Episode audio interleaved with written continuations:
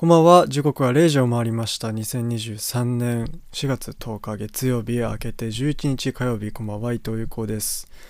えー、先週はラストの、まあ、エンディングの時間に初めてこうしっかり、まあ、いわゆるパパ活的な現場を目撃したよって話を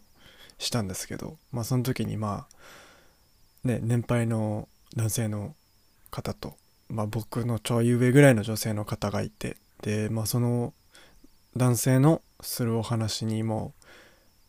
必要以上にうなずいて必要以上のリアクションしてすげえっつって。でまあなんかのもしかしたら芸能活動を始めたてな感じなのかなみたいな雰囲気もあったんですけどその女性の方が。まあなんかこうそのなんでしょうね。業界の方なのかよく分かりませんが。全部こううなずいていわゆるこうイエスイエスマンまではいかないけどもすごくいい反応を返していて。でまあその年でねそのことが分かるのは本当にすごいよみたいな感じでこう男性の方も相手の女性の方をこうちょっと持ち上げてっていう本当になんかこういわゆる的なすごいステレオタイプなものを見れてちょっとなんでしょうね気分が上がることもあったんですけどなんかそんな経験をしてから街を歩くとあれ？っていうのがこう見えたりするんですよなんかこうめちゃめちゃ偏見ではあるんですけどあそういう関係なのかなみたいな人たちを結構な数意外と身近に街で歩いてるんだなっていうのに最近気づきました。えそんなすごく歪んだ斜めな新しい価値観を手にして今夜も1時間よろしくお願いいたします。有効伊藤プレゼンツ Voyage 改めまして、こんばんは、伊藤優子です。毎週この時間は、有効伊藤プレゼンツ親父をこの後深夜1時まで1時間お送りします。よろしくお願いします。有効伊藤プレゼンツボヤージこの放送は日本での収録を通してブリスベンゴールドコーストに向けた FM98.1 4EB ラジオからお届けしています。4EB のホームページでは国内外問わずインターネットがあれば世界中どこからでも聞くことができます。FM の番組表から火曜0時のタブにて放送終了後ノーカットアーカイブも最新回から数回前まで配信されますので聞き逃した方はぜひそちらでお聞きください。ホームページは英語で 4EB ラジオで検索してみてください。番組インスタグラムでは生放送時代の配信ーカイブそして毎週放送後期をアップしています。ぜひフォローしてください。英語で有効伊藤プレゼンツボヤージで検索してみてください。公式サイトでのアーカイブ、生放送の視聴方法なども載っています。そして番組公式 YouTube も始動しました。現在すでにホームページでは配信されてないものから最新回までポッドキャスト版アーカイブを随時アップしていきます。チャンネル名はボヤージザポッドキャストです。アーカイブの視聴やチャンネル登録もよろしくお願いします。同じく Spotify などでも順次アーカイブ配信をしていきます。有効意図プレゼンツボヤージュで検索してみてください。そしてこの番組では留学においての質問や放送を聞いてのリアクションメールを何でも募集します。メールアドレスは voyagecast21.gmail.com voyagecast21.gmail.com までお送りください。はい、ということで今夜は第48回になります。えー、おそらく先週も話したかと思うんですが第50回が1周年記念の回になるんじゃないかと、まあ、かなりキリがいいですし18日4月18日に多分第1回がスタートしてで第49回来週の放送が17日とかになるんですよね。でまあそれだと1周年ちょうど経ってないくらいなんでまあじゃあ50回で1年経ってから1周年記念やろうかなと思ってて。っていうのもまあ50回でやる企画がまだ何も決まってないっていうのもあるんですけど、まあ、基本的に最近考えててなんかいろいろこうこの番組はちゃんと音楽もかけたいしフルで。っていうのもあってそんな話音楽まつわる話とか例えばじゃあゲスト呼んでなんかこうお互いの好きな曲の話するみたいなことはしたことあると思うんですけどいわゆるこうなんだろうなラジオ的こうお話ばっかりみたいな週ってそんなに、まあ、ゲスト来た時はかなりまあ曲少なめになる週も多かったんですけど、まあ、最近は通常回が多かったりとかして曲をたくさんかけてるので第50回はこう曲を極力ほぼほぼなくしてこうトークメインでお送りできたらなというふうには最近考えてます。まあまだ企画変動してどうなるかはわかんないんですけど、まあそんな感じでまた50回まあ、来週あたりに確定の確定事項の告知ができると思いますのでよろしくお願いしますでえっと23週間前ぐらいにサッカーをもう一回始めるよみたいな話をしたと思うんですけどそのサッカーの、まあ、クラブチームですね地域のの体験みたいな体験参加練習参加みたいに行ってきたんですけどいやほんとね心と体のズレというか全然ついていけないね。あのねまあ1年ぐらい最後にちゃんとサッカーをフィットしてやってた時代よりかは経っててであのやっぱ体がいかんせんなまってるというか結構こう定期的にランニングしたりとか一応そのなんだろうななまらないようにとか思ってたんですけど全然そんなことなくちゃんとなまっててそのジョギングしてるね普通にこう同じペースで4キロ走るとかはあんまりサッカー関係ないというかスプリントもう全力疾走して止まってまた自分の位置戻って全力疾走してっていうのの繰り返しなんであのー、またその疲労度合いとか使う筋肉とか切り返しもすごいですし全然違くてですねかなり戸惑ってあのそこでねいきなりこう激しく頑張ってやりすぎて足首痛めたりとかしちゃってまたそのちゃんと参加するのが延期になったりとか。うんこれはこれでまあ意志が弱いとも言えますし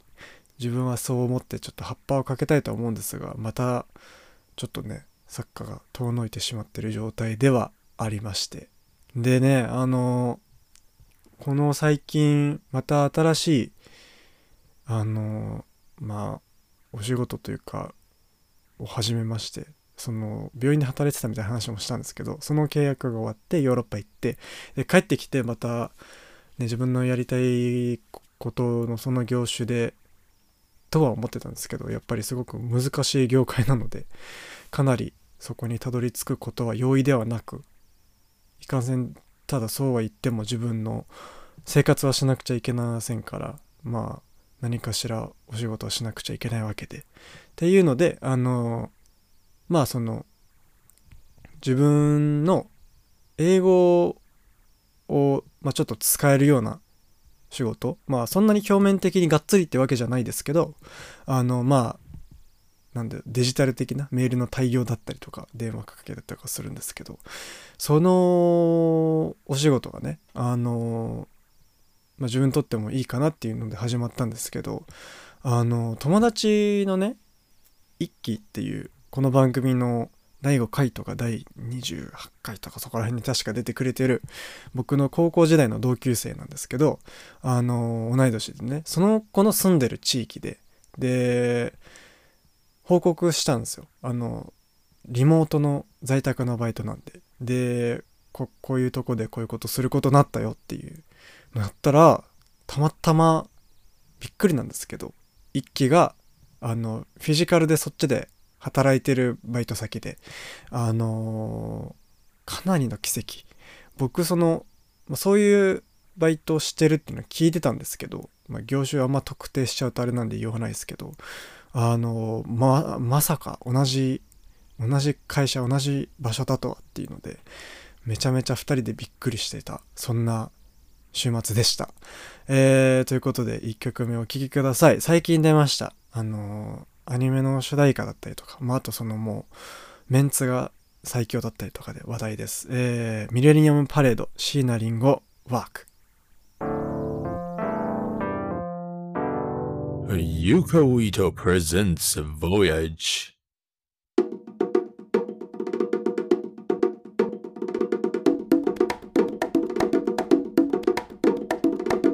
Yuko Ito presents Voyage.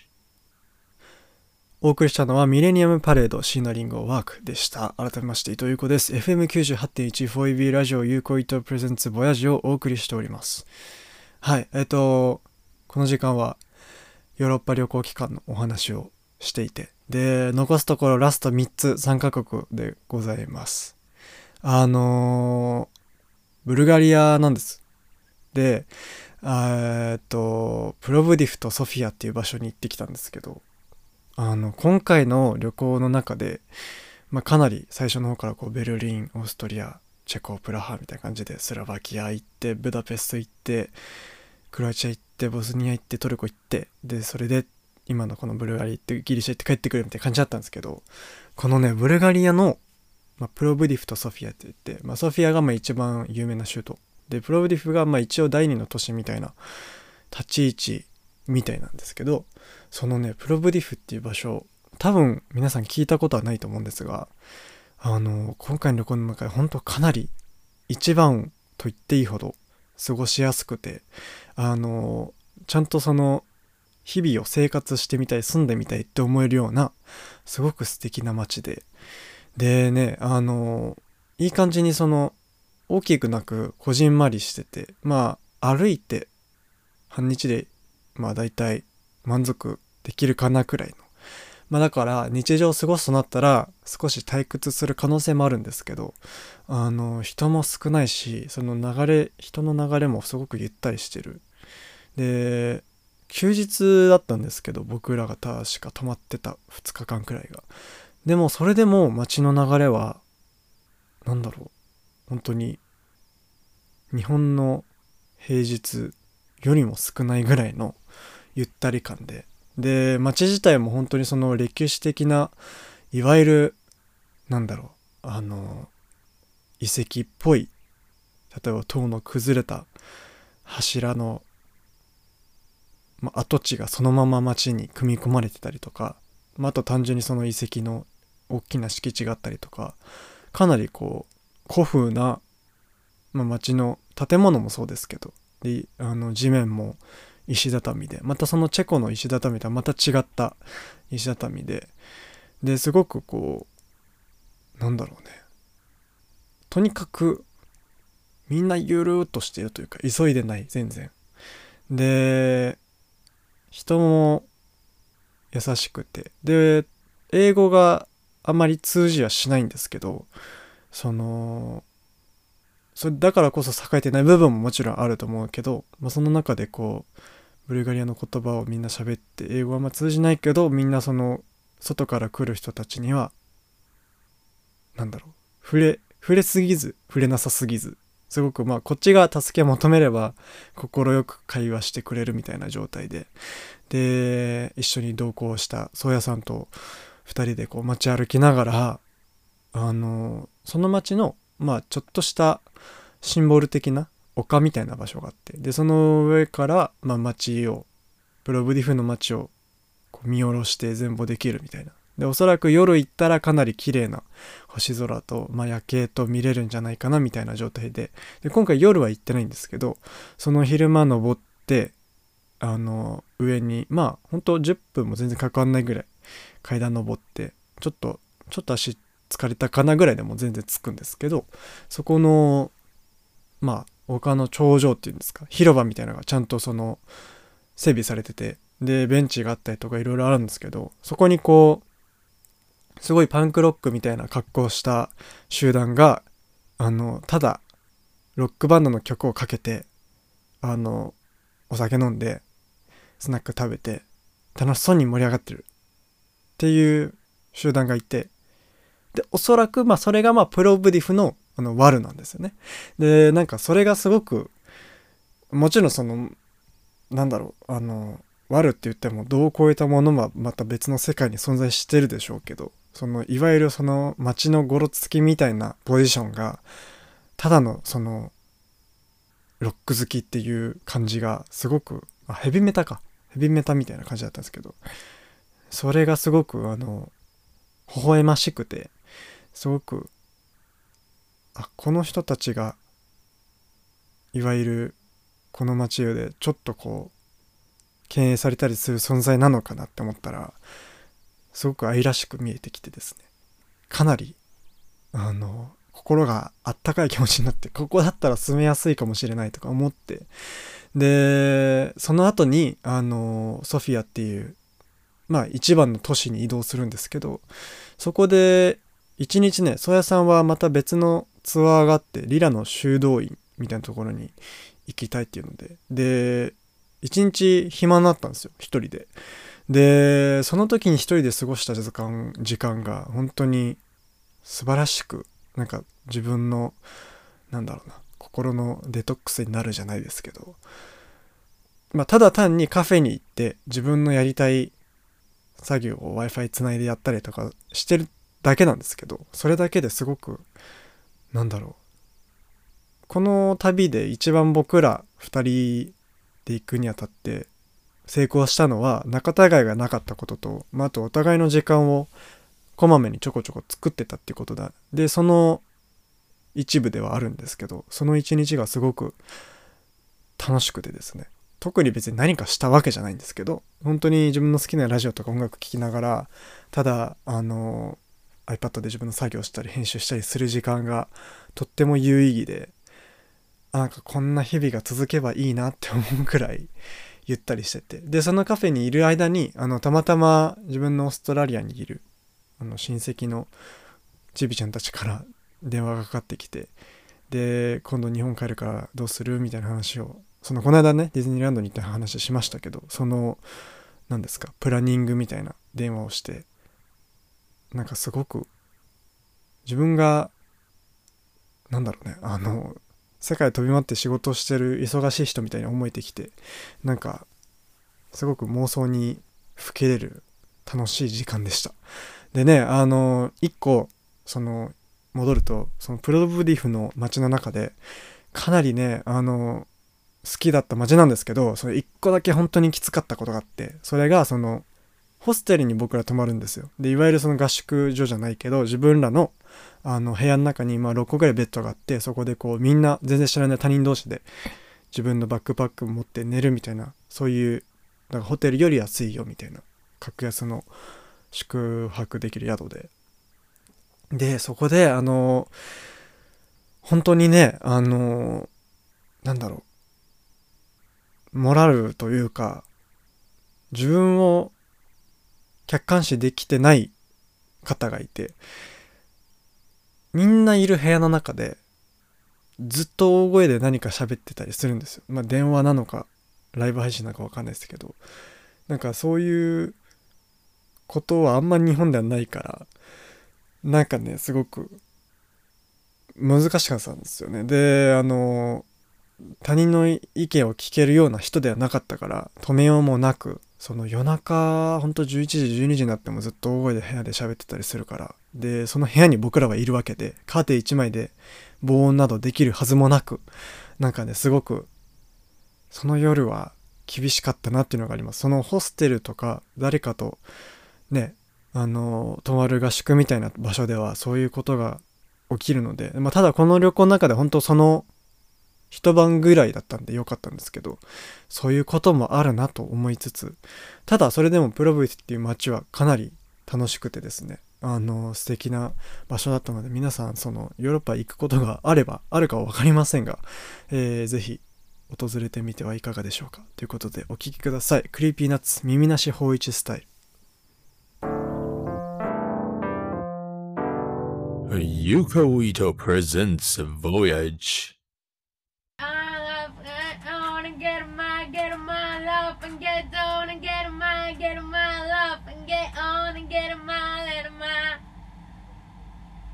Get on and on and get on my get on my get on and get on my get on my love and get on and get on my get on and get on my お送りしたのは Creepy Nuts 耳なし芳一スタイルでした。改めまして、伊藤優子です。お聞きの放送は FM98.1 4EB ラジオ Yukou ITO presents Voyage をお送りしております。この番組では海外生活においての質問やリアクションメールを募集します。メールアドレスはボヤジキャスト 21.gmail.com、ボヤジキャスト 21.gmail.com までお送りください。はい。あのー多分この、ま、曲後のジングルとかで、ちょっと音源が残ってたら流してると思うんですけど、それがさっき言った同じ部屋だった本当にあの客観性のない方でしてこれが夜中ずっと喋ってんのよあの想像してみてください寝れないですはい。まあそんなことも言いつつあのさっきのそのプロブディフの話でちょっと一個言い忘れてたことがあるんですけど夜ねあの街に出て曽谷さんと2人でこう景色眺めながら夜屋台でケバブ買って2人で座って食べててでそれがまあいわゆる中心地の中心部とのところで広場みたいな場所だったんですけどそこにねあの夜ほんと8時ぐらいとかにちょうど多分ティーン、まあ、1 5 6 7ぐらいの、まあ、男女分け隔てなくどこからともなくわーって集まってきてでその広場で急にフォークダンスを踊り始めるんですよ。みんな多分そのブルガリアの土地のなんかこう言語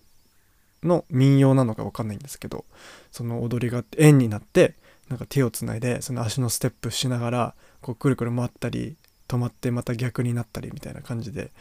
なんかねそれがすごく素敵でめちゃめちゃこうなんだろうハピネスをまき散らしてるフォークダンスでで周りのななんかね通りがかりの大人たちもすごい微笑ましい表情でそれを眺めててでおそらくその集まったみんなは別にその場で急に集まっただけでもともと知り合いとかそういう素振りも全くなくなんか急に解散してでもうなんかバラバラに散ってなくなるんですよ。でなんかすごく不思議な 文化だなと思ってまあもしかしたらその夜たまたまそういうのに出くわしただけで別にこうね周期的に定期的にそれが行われてるわけじゃないかもしれないんだけどなんかねすごくすごく 面白くて曽谷さんと2人でなんか可愛いねなんて言いながら見ててなんかそういうそういう街に住んでみたいなっていうのも込みでプロブディフはまた行ってみたいですね。はい。それでですねあのさっきあのまあその仕事また始まったよみたいな話したんですけどその前になんかもう一個バイトのまあ願書出して面接みたいのがあったんですよ。でそれはあのいわゆるあのなんつうのファーストファッションのアパレル系なんですけどそこでさあのいろいろね面接をさせていただいてで自分の履歴書の話をしたりだとかじゃああの一応英語での接客ができるとかそういう話もしたりだとかでいろいろこうあの雰囲気も手応えも悪くなくどんどん進んでいってでさああの合否ここで分かるのかなってタイミングでただあの髪型だけっていうのであの僕が今あのまあちょっと、ま、長いというか、ま、肩よりちょい上ぐらいの髪型ででインナーの中だけグリーンなんですよ髪の毛が。でそれがなんだかよろしくないらしくあの髪をじゃあ黒に染めって縛ったらいいんですかっていう話をさせていただいて。ただそれでもまず髪の短さも切ってもらわなくちゃいけないみたいな話をされて。うんなんだかなっていう状態で。あの別に最悪ね自分が働いて生活するためにそれしなきゃいけないってなったらまあいいんだけどなんかそれは自分を切り売りしてるような感覚にもなんか勝手になってしまって。でなんだろうな。そのお店は海外にもあの支店のあるお店で。で僕の住んでたブリスベンとかゴールドコーストにゴールドコーストあったかな。ブリスベンにはあるんですけどあのまあ、そこで働くねスタッフの方々はもちろんその現地の方が大半なわけで。でそこでじゃあ髪型の規定があるかっていうとおそらくないんですよ。いろんな色の方を見てきてるし。っていうのでなんかこうまあこの国の日本っていう国の国柄ももちろんあるしその極力出る釘は打ちたいですからそうなってくるとあの難しいのかなと思って。で今はその状態で保留していただいてるところでなんかこうそれが自分の中で難しくてじゃあ全部従って髪型を黒に単発にしてありふれたものにしてでそれで働かせてくださいって言って働くのももちろんそれは正解ではあるんだけどなぜかねなんかこうそれを受け入れきれない自分がいてなんだかねやるせない気持ちにはなったんですけど、まあ、今それで別のさっき冒頭に話したね、在宅でできるワークをさせていただいてるんでそちらで今はどうにかね生活を作ろうっていう感じなんですけどねこういう規定がどんどん日本もグローバル化していくこの社会の中でなくなっていったらいいのになっていう個人的な勝手な意見でございます。えー、ということでお送りします。お聴きください。テンパレイ大東京万博。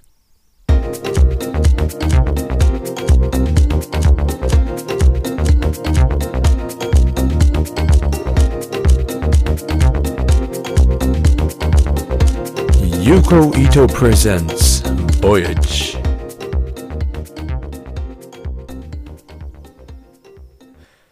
お送りしたのはテンパレ大東京万博でした。改めまして伊藤優子です。お聞きの放送は 4EB ラジオ 98.1FM。この時間は有効伊藤プレゼンツボヤジをお送りしております。えい。あのー、大体この最後のトークゾーンは最近見たコンテンツの話をね、近頃してるんですけど、あのー、オールナイトニッポンの新しい2024年度改編が決まって、その新番組がいろいろ始まってますね。なんかこう、ワクワクしますよね。いろいろこう終わってしまう寂しさみたいな話も昨日したと思うんですけど、それと同時に新しく始まる、こう、なんだろうね、期待感というかワクワクのね、なんかこう胸の高鳴りみたいのはリスナーさんみんなとしてあると思ってて、なんか新しい時代が始まるぞみたいな感覚が毎年ありますよね。で続く番組ももちろん続く番組でまた新しい例えばじゃあスタッフの顔ぶれがあったりだとか新しいコーナーができたりだとかそういうのでなんだろうねあの新年度春が来たなって感覚になりますよね。であのそれと同時に年末に映画に伊沢さんと行ってきたよって話をした「かぐや様」のアニメ版というのか地上波放送版が最近始まっててでいろいろ各種媒体でも見れると思うんですけどあのその劇場版が、まあ、多分 4, 4話ぐらいになってるのかな？多分2時間が4分割で30分ずつぐらいの感覚でアニメ版としてまた再カットされて放送されててでそれのあの内容はもちろんその一緒なんだけどオープニングとかの映像が、まあ、曲は同じで映像がねちゃんと新規のオープニング絵コンテになっててめちゃめちゃ凝られててすっごい時間かかっただろうなっていう風なあの綺麗な絵でしてでエンディングもしっかりなんですけどあの気になる方は 是非見てみてください。これねまた続いてあの原作は終わっちゃいましたけどもその最終回まで行ってくれたらいいなって思います。あの「進撃の巨人」がねこの間話したかな？そのファイナルシーズンの本当にラストのラストの多分前編後編で後編が多分今後今年の秋11月とかそこら辺だった気がするんですけどそんな感じでそのアニメで本当に原作のラストまで行くってかなり大変なことなのでみんなでぜひ配信回して回してそこまでいけるように応援していきたいなというふうに思います。それでですねあのドラえもんを見に行ってきたんですよ。あの最近いろんな自分が聞く好きなラジオのパーソナリティの方々が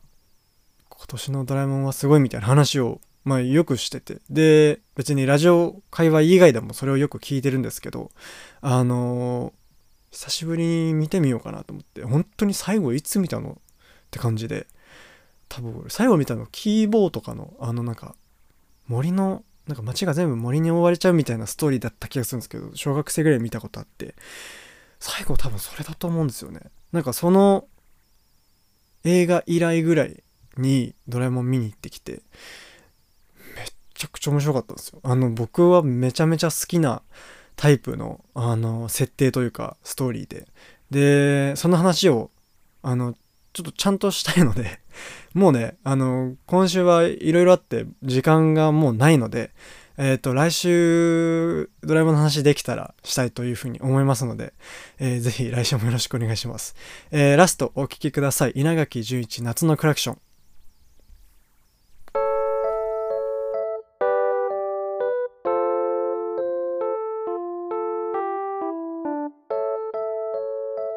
Yuko Ito presents Voyage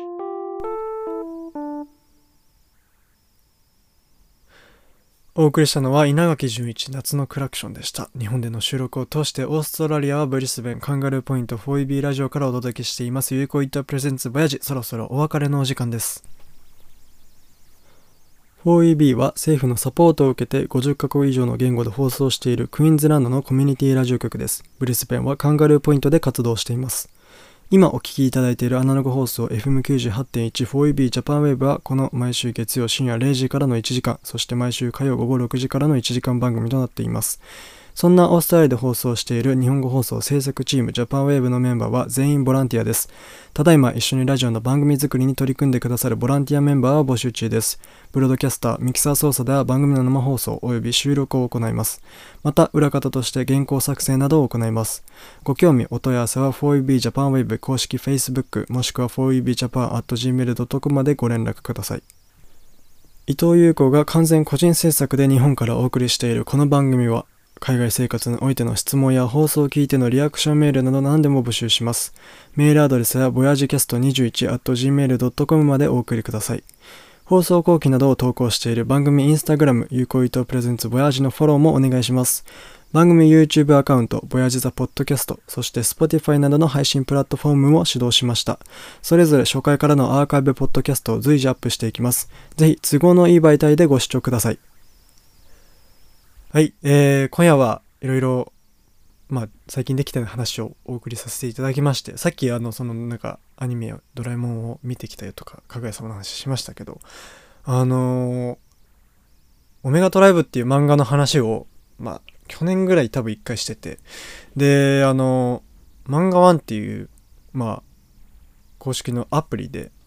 毎日1話ずつ読める、みたいな、毎日1話無料みたいな感じで、もうね、結構半年以上ぐらいかけてずっと読んでて、で、それがこの間ようやく、あのーオメガトライブ、オメガキングダムの最終話まで読み終わってですね。で、今、その、まあ、続編にあたる、作が確か違う方になってると思うんですけど、オメガ1っていうのを、あの、その漫画1で連載してて、週1くらいの更新だと思うんですけど、で、それがあるので、もちろんその続編として続いてはいるんですけど、一旦そのオメガトライブっていう漫画のラストまで読み終わって、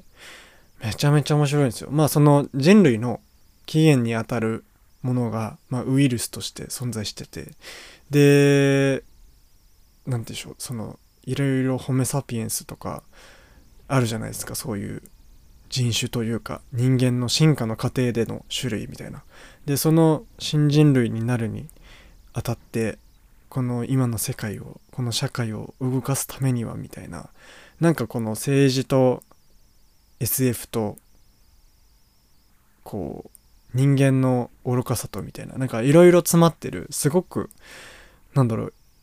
まあ僕が今まであんまり読んだことないようなタイプの作品で、っていうのもその、漫画道っていう、